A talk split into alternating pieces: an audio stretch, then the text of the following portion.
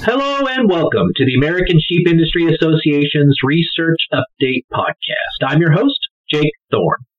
By the end of May, around 80% of the 2023 American lamb crop will already be on the ground.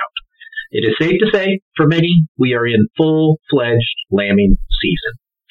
While it may be tough to look beyond the extra work and excitement that usually comes with the arrival of a new generation, it is also our first chance to gauge the breeding decisions we made last fall.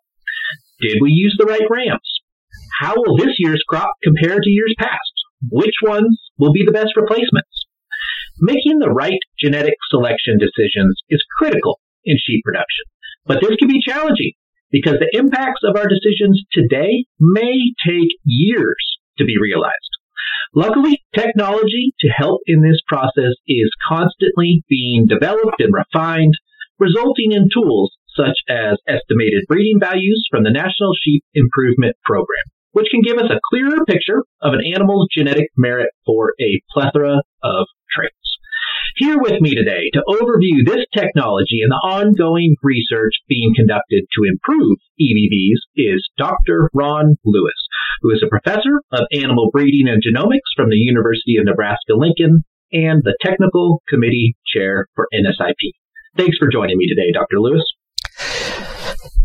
Jake, thanks for that introduction. Um, the topic that we're going to visit about today is one I have tremendous passion for, and I look forward to our dialogue to visit about some of the ideas about quantitative genetic selection and a bit about sheep and NSIP. Uh, now we're fortunate to have you back on the podcast for a second time, uh, but it's been a little while uh, Dr. Lewis, uh, before we get going into the topic, can you remind our audience uh, a bit about your background and your involvement in the U.S. sheep industry? Be happy to. Um, was raised in California um, many, many moons ago. And uh, I guess one of the things that was a real introduction to my engagement in the, the industry there is the way I ended up paying for my part of my university time at UC Davis is I was uh, the shepherd at the UC Davis sheep unit. And so I literally lived in the barn and looked after lambing year round. So that was a, a, part of my introduction to what the U.S. industry is all about beyond some things earlier in my life. I then had the opportunity to actually shift to uh, the Texas agricultural system. Spent some time in the same spot that you're at, Jake, in San Angelo for half a dozen years working with Maurice Shelton. And I give him every credit for what I do today. He was a tremendous mentor and enthused me in everything about U.S. sheep and genetics in general. I then shifted uh, to complete my U.S. studies to Virginia Tech, working with Dave Notter on some ideas around an accelerated lambing system in collaboration with the STAR uh, flock there at Cornell University. And then probably the most fundamental learning I had the chance to engage in is I uh, shifted to Australia for a couple of years, working in Western Australia primarily with fine wool breeds. And then the opportunity allowed me to move to Edinburgh in Scotland where I spent well over a decade working with the UK sheep industry in a whole variety of breeds, both in a, a research and extension role. Um, oh, about 20 years ago, I was recruited back to the U.S., where I took a position at Virginia Tech, again, working alongside uh, one of my key mentors, Dave Notter. Spent about a decade there uh, working with a variety of species, including sheep, before coming to the University of Nebraska Lincoln now nearly 10 years ago. And about seven years ago, I think that's the right time frame, is when I became the chair of the NSIP technical committee, which allowed me to become much more intimately involved with some of our seed stock producers here in the U.S. Perhaps the one thing I forgot to say is the most important thing I did in Scotland is I met and I married my dear wife. And that is the most positive thing I could ever imagine doing, although perhaps it's not a lot about sheep breeding. Hopefully, she hears this podcast. that would be wonderful. I'll earn some extra points. There you go. Now, Dr. Lewis, uh, given uh, your uh, immense experience, both in the U.S. and internationally, in some of the major sheep production regions of the world, can you give us maybe like a, a past, present, and future description uh, of quantitative genetic selection, either in the U.S. or, or around the world? Uh, in, in, other words, you know, somewhat of a, a brief summary of, of, what were some early efforts, uh, and early is a broad term. Uh, and then, you know, what technology are we currently using and where do you see us going in the future? I like the question uh, in part because I'm, I'm a bit of a enthusiast of the history of our sheep industry. And so to put where we are today in perspective to that journey, we really need, in my mind, to step back nearly 11,000 years where sheep were first domesticated. And many of you will know that happened in the upper Euphrates basin in southwest Asia, which often is referred to as a fertile crescent. And today that would be South Turkey, North Syria, and Iraq. And our modern sheep breeds evolved from the wild mouflon.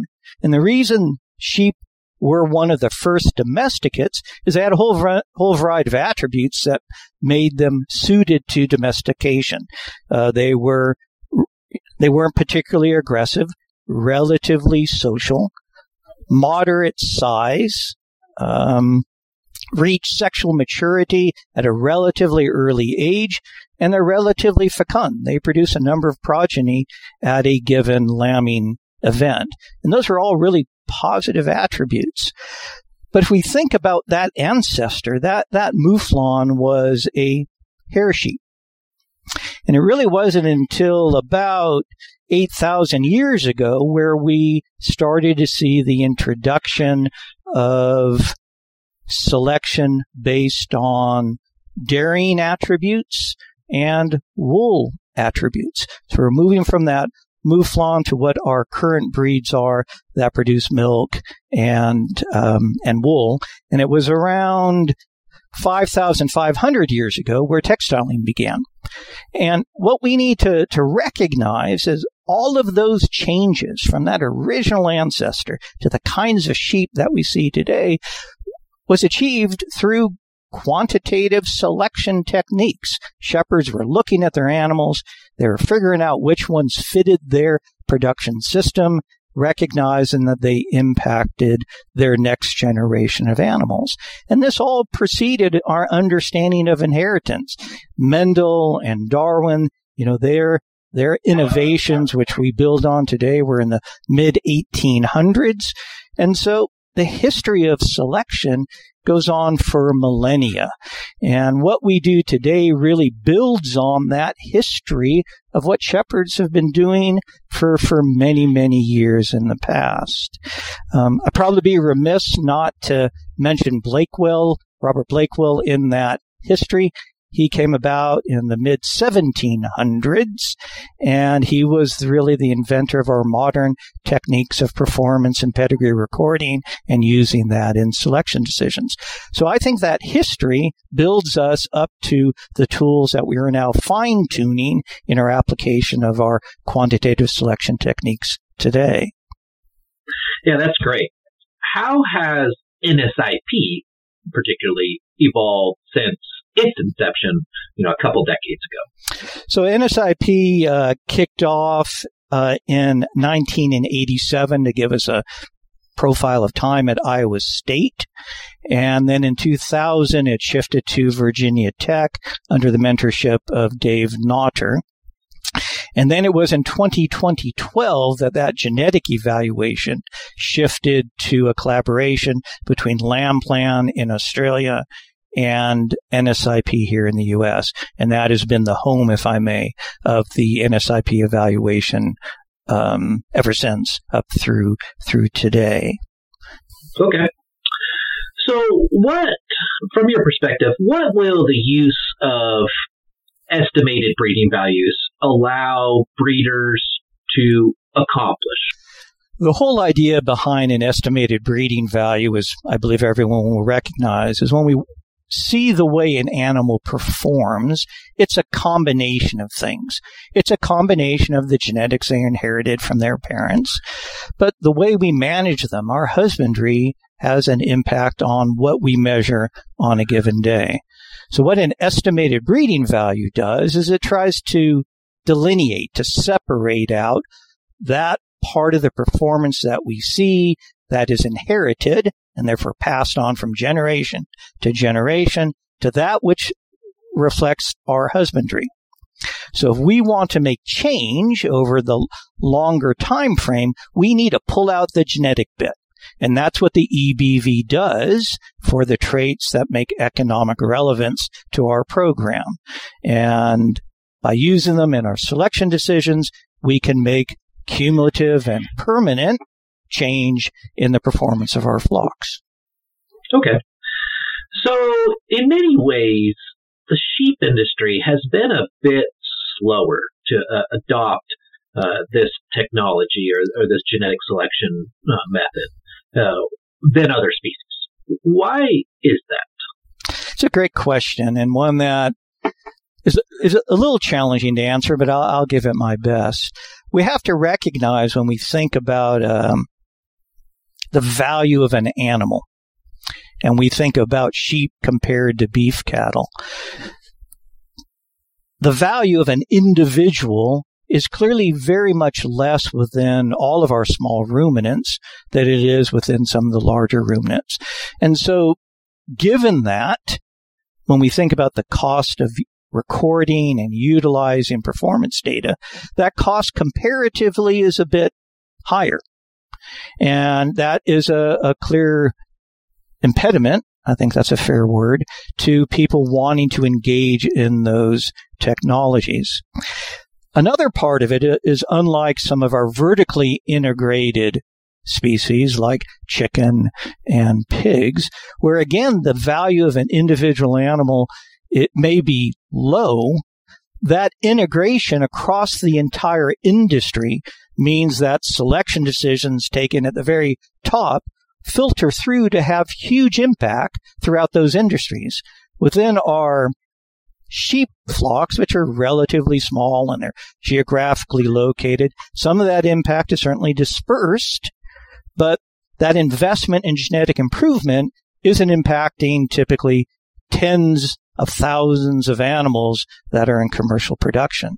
So there's a number of elements to our industry that do put up some barriers to uptake of genetic selection. Sure. So you, so you mentioned beef cows uh, and you mentioned poultry and, and pork.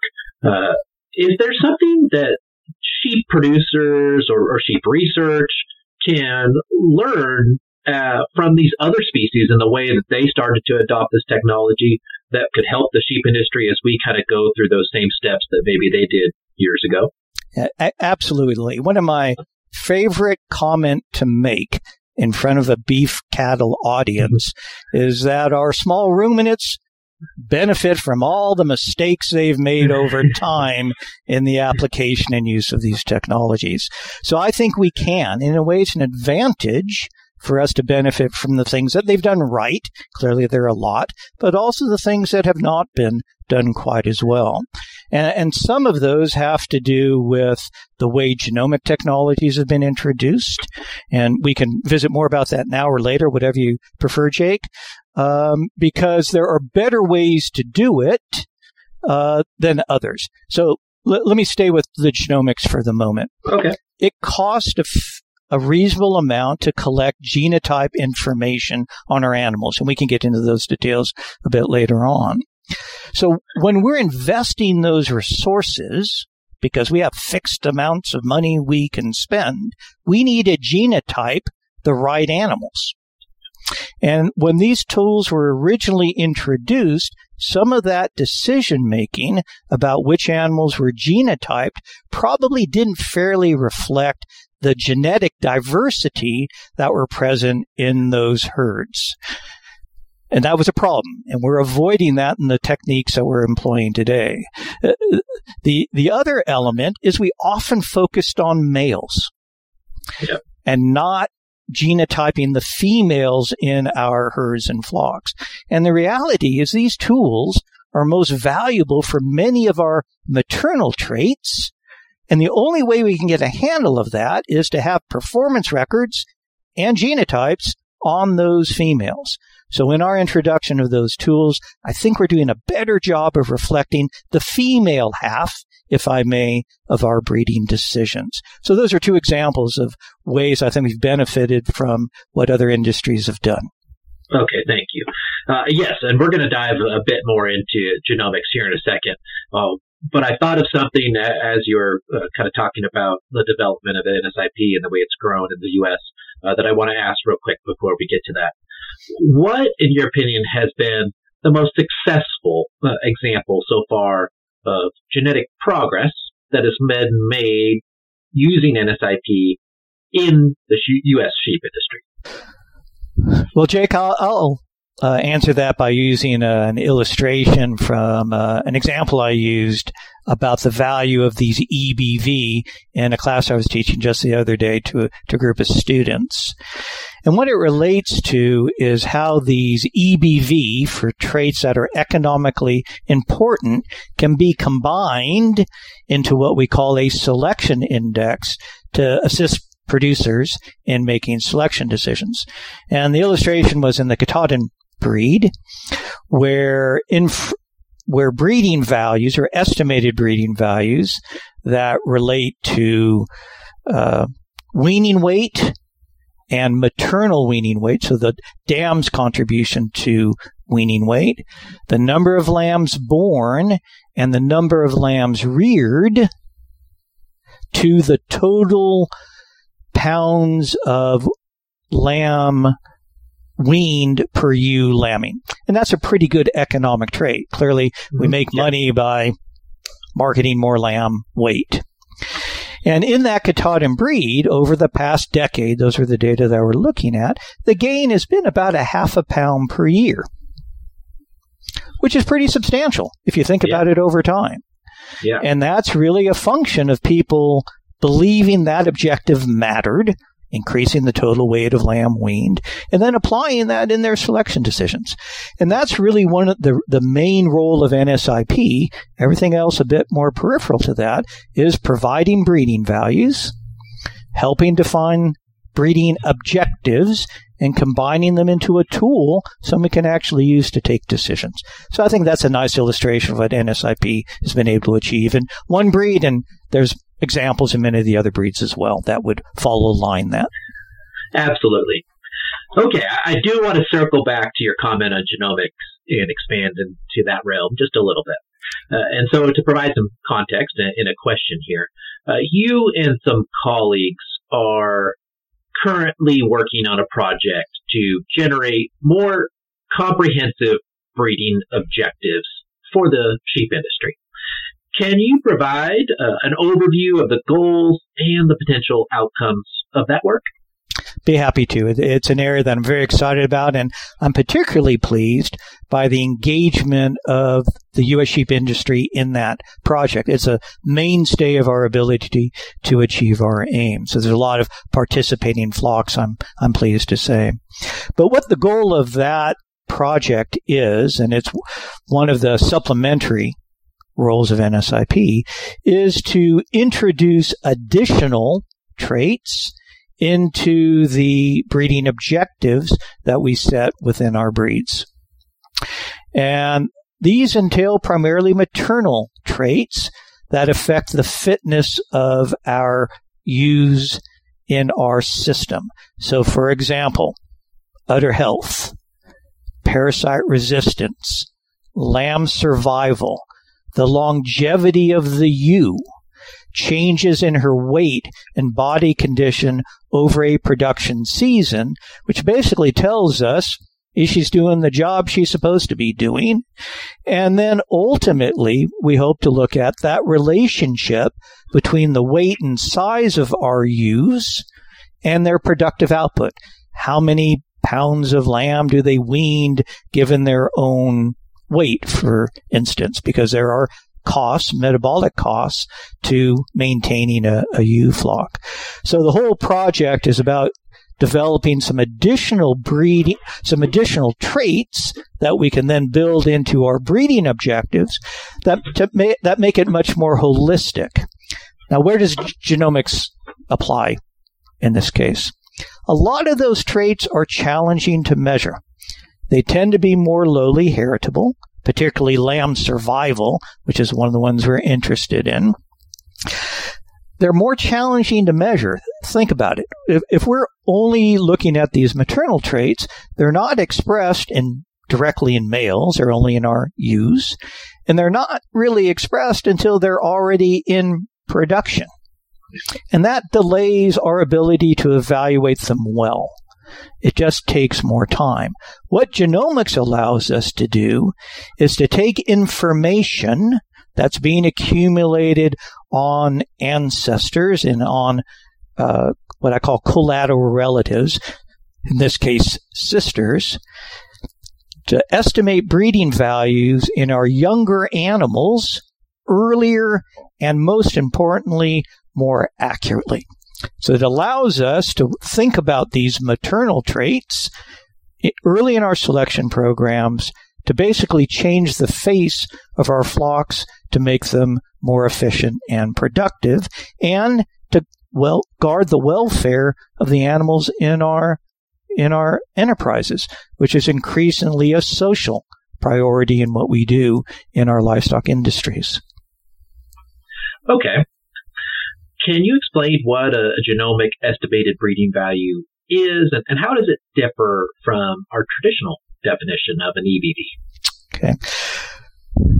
In both cases, they are still an estimated breeding value. What a producer is going to see is a number to be plus or minus. That is our best, most accurate evaluation of the genetic merit of that animal for whatever trait we're interested in.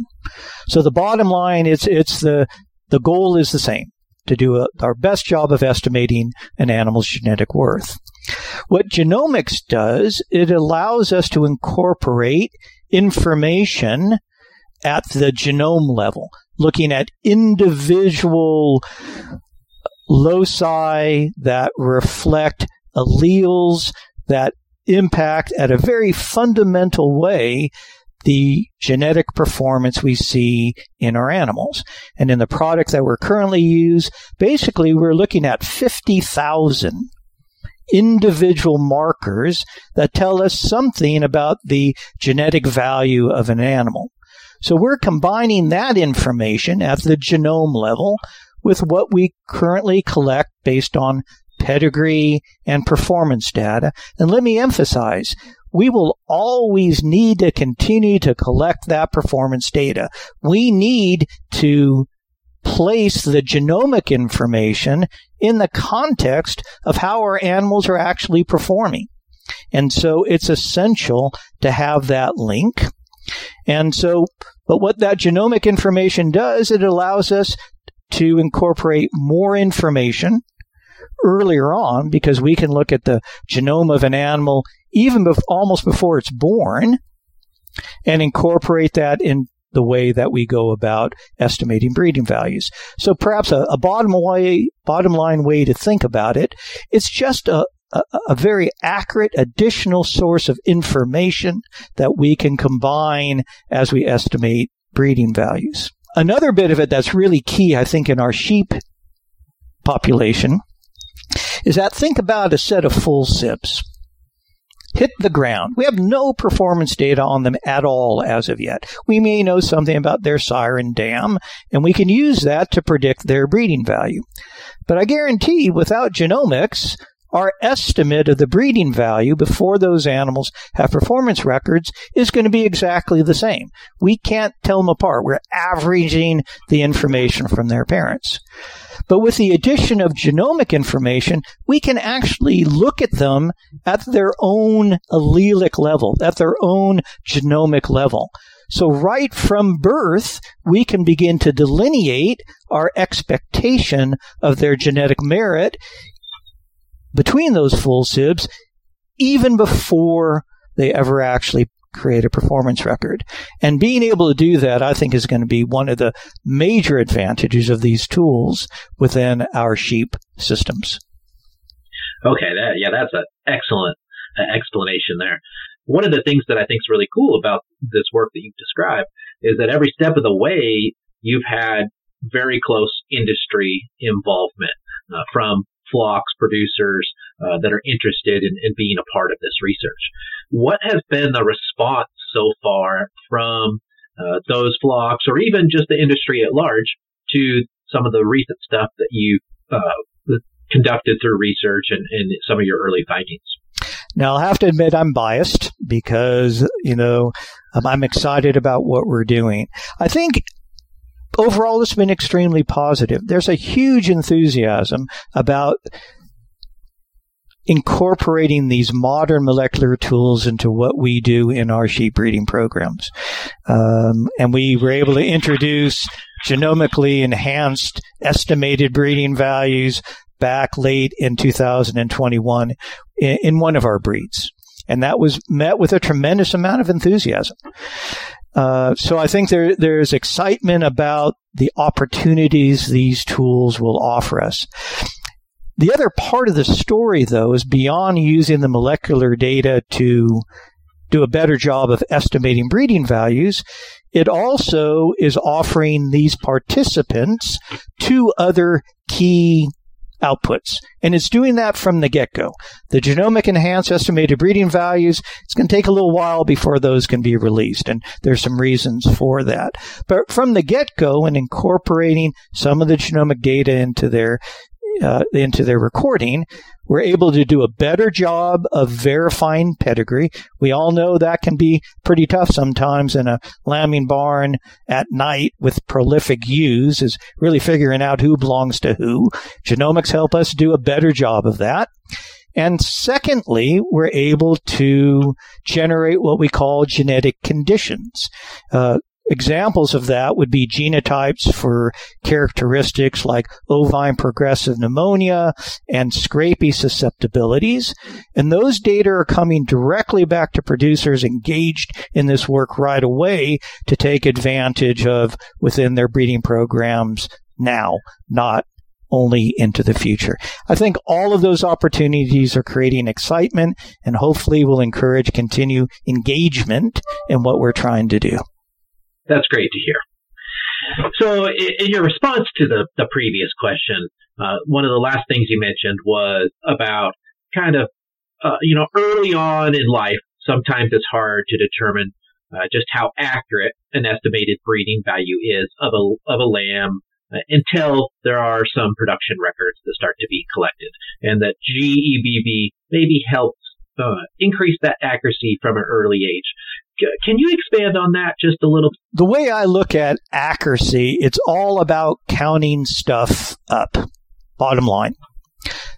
The more counts we have, that is, the more information we have about an animal, either based on its own record, and if we think about fleece traits, repeated records on the animal itself, based on its ancestors, based on its progeny, the more counts we have, the more information we're able to incorporate, and the more accurate will be our breeding values. So it's really a, it's a numbers game. What genomics offers is a lot more counts effectively. And by doing so, we're able to be more accurate in discerning that genetic bit from all of our management, husbandry, environmental bit. Now, the advantage of adding in genomics up and above our current technologies is very trait specific. We tend to see more of an advantage for those more lowly heritable traits. We also see more of an advantage in our younger animals that yet to have accumulated much performance data on themselves. So it's a little bit, little bit trait specific as to the, to the benefit, but we've seen advantages in these young animals of as much as 1.8 times increase in accuracy when we incorporate it in. Probably a better ballpark is going to be somewhere between 30 to 40% improvement as we incorporate the genomic data into the evaluation of our traits. But again, it depends on the trait Depends on how much we already know. So, contrary example, we have a ram that's been used a bunch. Genomics doesn't help us evaluate him very much anymore because we already know a lot about him. We've got a lot of counts. It's really going to be those young animals that are going to benefit the most. Okay. Now, something uh, when we talk about comparisons between animals, uh, maybe within a breed that have EBVs for a specific trait. Uh, you know, we've talked about accuracy, how does genetic linkage, particularly linkage between different flocks or, or, animals that are located on different sides of the country or whatnot, how does genetic linkage come into that equation? They're essential, bottom line. To try to delineate accuracy from linkage, uh, let me give a, just a wee example. Accuracy is all about counts, as I've explained. Yep. Connectedness or genetic linkages is also all about counts. But the difference with linkages is it depends on where those counts arise from. So if you think about our production systems, there are individual flocks spread across the country with different climates and different husbandry practices. And again, our bottom line as a reminder is to separate the genetic stuff from all of that environmental stuff. Now, for us to fairly compare animals that are in these different locations, in these different flocks, they need to be genetically linked together in order to discern the environmental stuff well from the genetic stuff. Otherwise, there's a risk that when we're comparing flocks, if they're not genetically related, that what we're actually struggling with is confounding the husbandry in a flock in that evaluation with the ability to directly compare their genetic differences. Only through connections, which is basically meaning, in the bottom line, rams are having progeny in multiple flocks, are we able to really discern how those flocks differ genetically versus in terms of how they perform, generally speaking. So linkages is all about the accuracy, I'll use that term, of comparing breeding values of a pair of animals, which is really what we use when we take selection decisions in different environments, in different flocks. So we need accurate evaluations and we need genetic linkages to strengthen our ability to compare animals that were raised in different settings. Okay. Now, our, our EBV from NSIP, are they able to make a cross breed comparisons? Uh, two, two animals, two different breeds. Are those EBV profiles comparable? They are not. Um, basically, the breeding values are evaluated, they're obtained within a breed.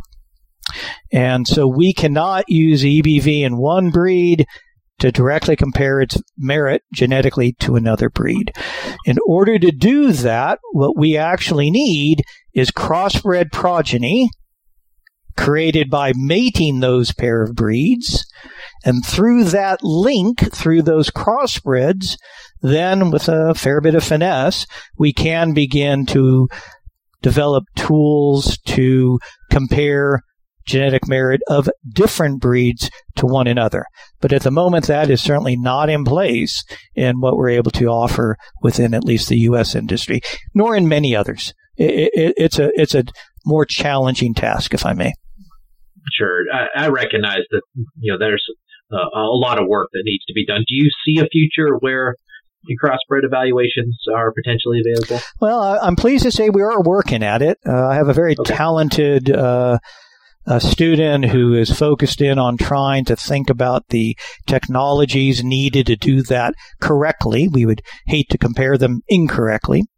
Uh, but at the end of the day, for this to really work out, I think we need to move towards systematic crossbreeding programs that are ongoing with those data being submitted in the correct way through NSIP to incorporate into the genetic evaluation.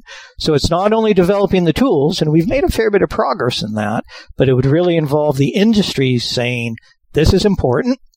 We're going to develop crossbreeding systems that provide the data to allow us to apply them in practice. And, and to me, that's a major, a major step that would need to be taken. Okay. So moving on just a little bit, what is the best strategy, in your opinion, for producers who wish to select for multiple traits at once? You brought up earlier the index, uh, um, you know, the index values and, and EBV that are available. Uh, can we expand on that just a little bit? Even if, you know, even if the traits that are involved in those indexes, if they're antagonistic to one another, uh, you know, how, how does all that work? Right. Great question. And those antagonisms are one of the reasons indexes becomes so very important. So the bottom line on an index is us trying to figure out as simply as we can the best animal for us to predict to pick for our production system. That's the goal. And so the, the starting point, and it's one I don't think we spend enough time on, is really what is our breeding objective? Where do we want to see ourselves in five or ten years? Is it all about wool? Is it a combination of wool and weight gain? Is it a combination of wool, weight gain, and parasite resistance? Is it a combination of wool, weight, parasite resistance, and some of these other maternal traits I mentioned earlier? And so the starting point, and when we really need to invest effort in, is looking in that crystal ball to say, where do we want to be five, ten years down the road. And that involves a lot of back and forth with industry and perhaps people like me, some of the technical skills to then incorporate that into the design of an index. So that's key. That's the first thing we need to do. Once we do that in the putting together these indexes, we need to figure out what we're going to measure.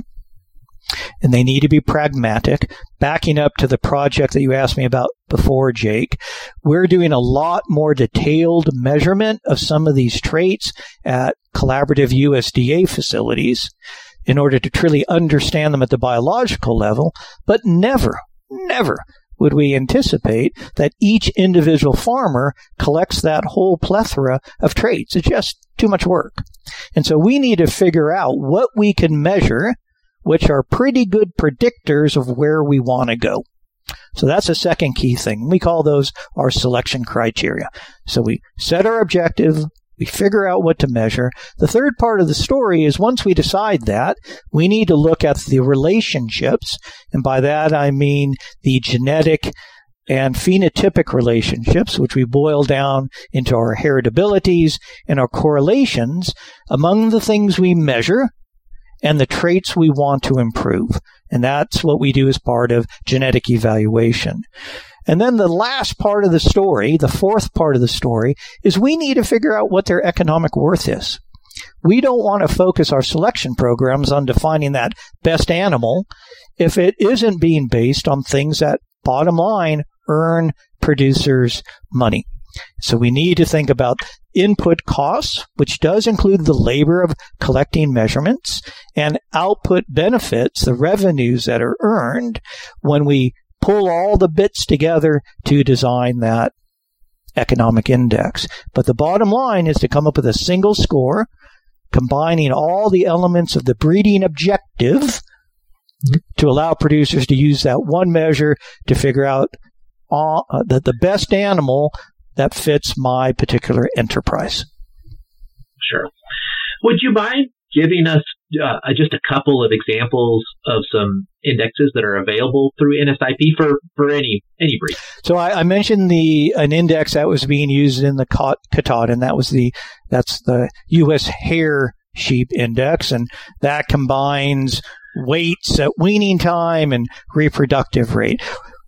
Interesting part of that, and it caused uh, a bit of a stir, a little time to understand, is in that index there is actually a negative weighting placed on number of lambs born and a positive weighting placed on number of lambs weaned.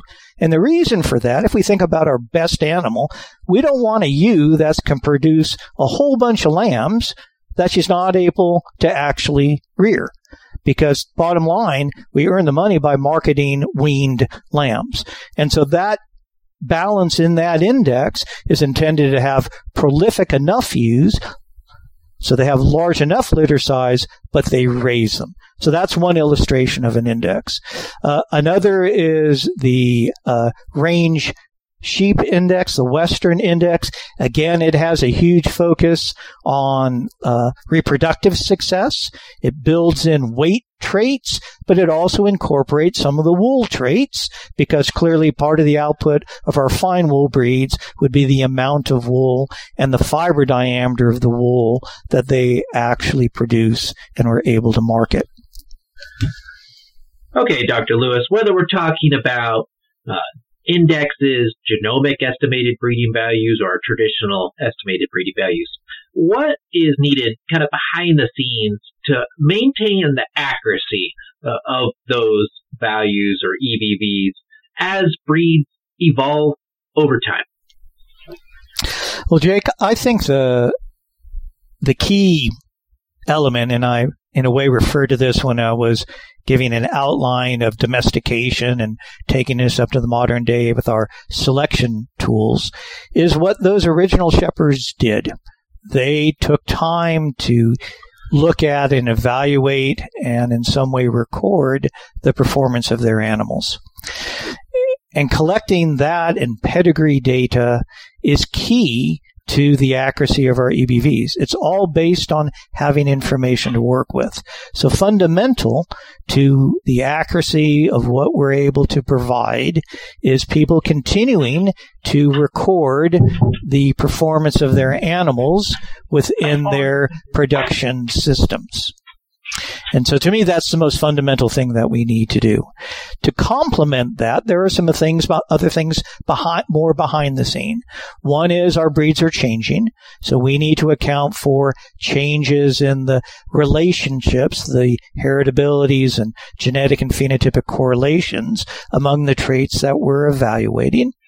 And I also spent some time talking about the need in estimating breeding values to separate the genetic component from everything else, the husbandry, the environment. And so we need to reevaluate the way we're trying to explain, trying to remove in a way the noise those environmental factors introduce to our predictions.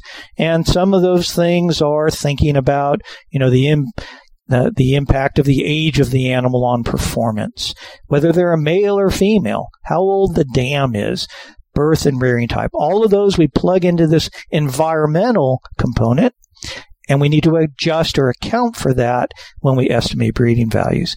And so those are key behind the thing, behind the scene items that we need to continually reevaluate. Okay. What are some of the costs that are associated with some of this advanced genetic selection stuff. Well, I'm going to refer back to NSIP in this case because those are the figures that I have most at hand and feel that I can I can try to share. So I was looking back at some of the enrollment and what are called data fee costs. So when somebody joins in NSIP for a year, they pay a, a an amount that is based on largely on the number of breeding ewes they have in their flock. And then they pay a, a fee for each lamb, basically, that is being evaluated, on which data are being recorded. So I used as an illustration in my mind a, a flock that had, say, 70 breeding ewes and 100 lambs that are being recorded and submitted through this NSIP pipeline. So in that illustration, I chose 70 because that's kind of hitting the, the norm for a lot of the flocks that are part of that system. It would cost per year as fees for getting those breeding values back. Uh, for my calculations, $625 per year. And that's going to clearly vary between, you know, depending on flock size and the amount of recording. But, you know, six to seven hundred dollars is probably not a bad ballpark. Now, what that does not include, just to be clear, is the labor involved in collecting those records. I always find that hard to put a hard number on because it really depends on how a producer thinks about their labor costs. And that's going to vary from one flock to another. Now, if we bring in genomics, clearly there are some additional costs because there would be uh, the cost of collecting a DNA sample, submitting it for genotyping, and then incorporating those data into the genetic evaluation. And so that would be up and on top of what the basic cost is for submitting data. Okay. So given some of these costs, uh, you know, what type of, of sheep operation does this technology really make the most sense for, in your opinion? I think it really fits into what I call our seed stock producers. So those are folks that are sort of the, if I may, the, the top of our breeding pyramid. And they're the ones who are generating genetic change that then perforates or penetrates through the remainder of the industry. And so it's really those typically purebred, but it could be some crossbred flocks that are producing the breeding animals, particularly rams, but ewes, that filter down through our commercial operations to create at the end of the line the foods and fibers that we market to our to our customers. So it's that it's that nucleus component of our breeds in our industry. So, Dr. Lewis, we're getting near the end of our time here, and as we start to, to wrap up, uh, what would you like to leave our audience with uh, in regard to the importance of genetic selection in general? First and foremost, it works. You know, if we collect the information we need and we evaluate it in a sensible way, we are guaranteed to be able to achieve change. I mean, it does depend on using the information, obviously, but if we do so, we can achieve permanent cumulative and from most evaluations that we do, actually rather cost effective improvement in the performance of our flocks. And so it's a well tested and demonstrated tool that is key to making change.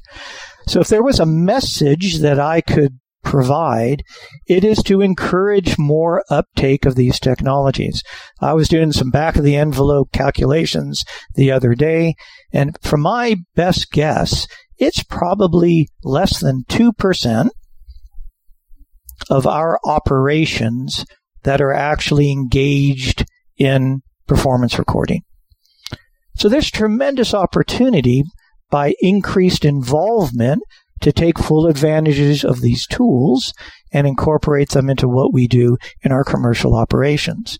And, and, I think part of the, maybe the right word is pressure to make this happen needs to be what I call bottom up.